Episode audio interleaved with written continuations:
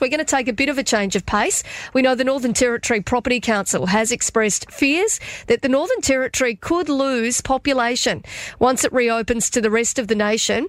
Uh, it does follow on, obviously, from the latest release of the CommSec State of the State report. And joining me on the line is the Executive Director of the Property Council here in the Northern Territory, Ruth Palmer. Good morning, Ruth.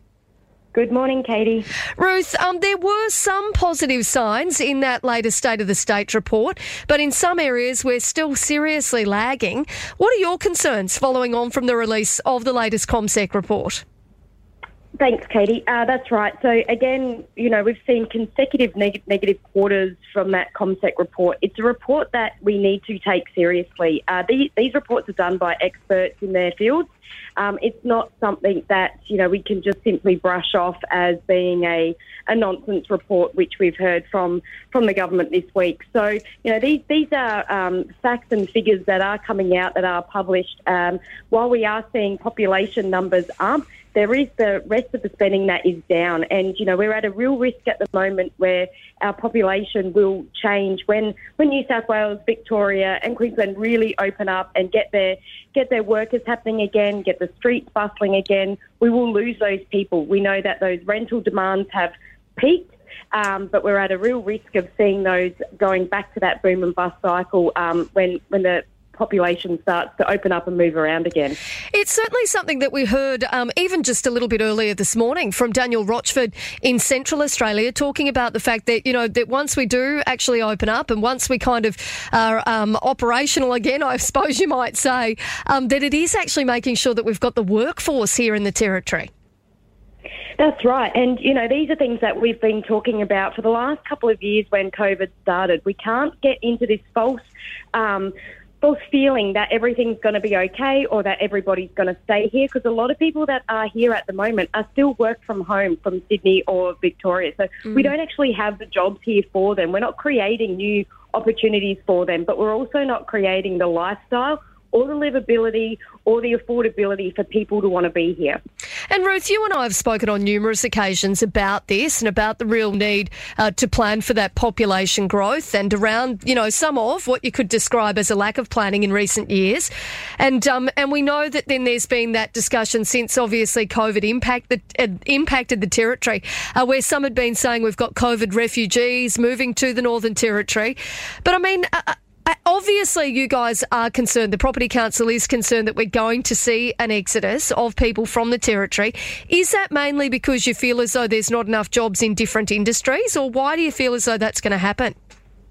It's a multi-factor of things, Katie. There's a lot of reasons as to why people would leave, but there's also reasons as to why people would come. We also don't have the appropriate infrastructure to be able to support a huge mass of population. We uh, need to be looking at the crime and antisocial behaviour. We need to be looking at um, the livability, uh, the housing affordability, healthcare, schools. All those things make a difference to why people want to come to the territory. Not only that, but there's obviously the economic levers as well.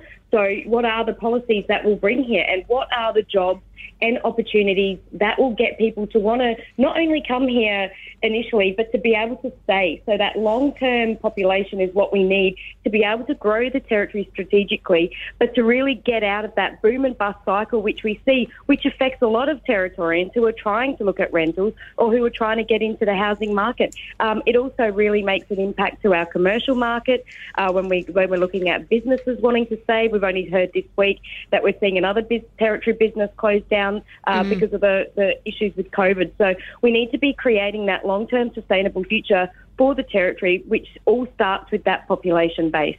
Now, Ruth, obviously, yesterday uh, we heard the government sort of announce their further plans around the borders, but also in terms of home quarantine. Um, what did you make of it from the Property Council's perspective?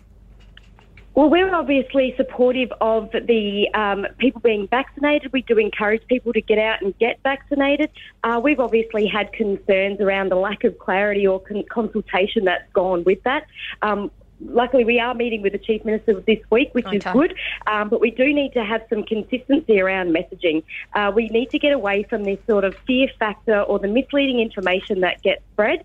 Uh, we all need to be on the same path. We all need to be able to work together to be able to get the territory back on track. And unfortunately, over the last few weeks, there has been a real uh, disconnect between industry and the government. So it's really hard to send positive messages out to the community when they're just not filtering through correctly from the government's point.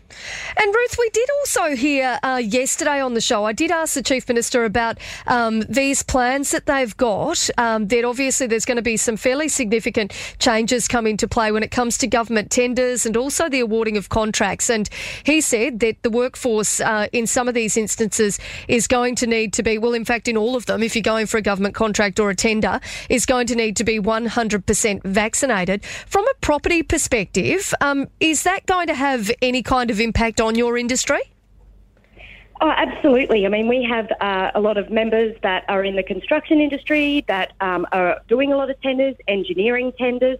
So that's something that's going to have to be managed um, very closely and appropriately. Our concern with um, the, the mandates that have come down is the extra onus that it does put on business. So this is something that we have been trying to avoid, the extra pressure that goes on business around, you know, keeping people's private details, how that is going to be monitored, how you can track and test every single person that comes into your construction company. Um, this is something that we are requesting clarity on, uh, but also be, to be able to provide answers to the people who are going to be that frontline in those frontline roles where they will be responsible for their staff and their tenders. Mm. Uh, so that's where that consistency really needs to come through so these messages can get out. And this is what we've been calling for. Um, it's all well and good to have the mandates, but there is a lot of questions still around those grey areas of how it's managed and also what onus extra that this puts on on businesses, especially the smaller businesses as well. You know, they may not have the resources to track this sort of this sort of stuff, but also they may not have the knowledge to know how to use the um, most up to date technology or software that could possibly hold this information. Mm, yeah, there does still seem to be quite a bit to work through. Uh, Ruth Palmer, we always appreciate your time. Thanks so much for having a chat with us this morning. Thanks a lot, Katie. Thank Cheers. you.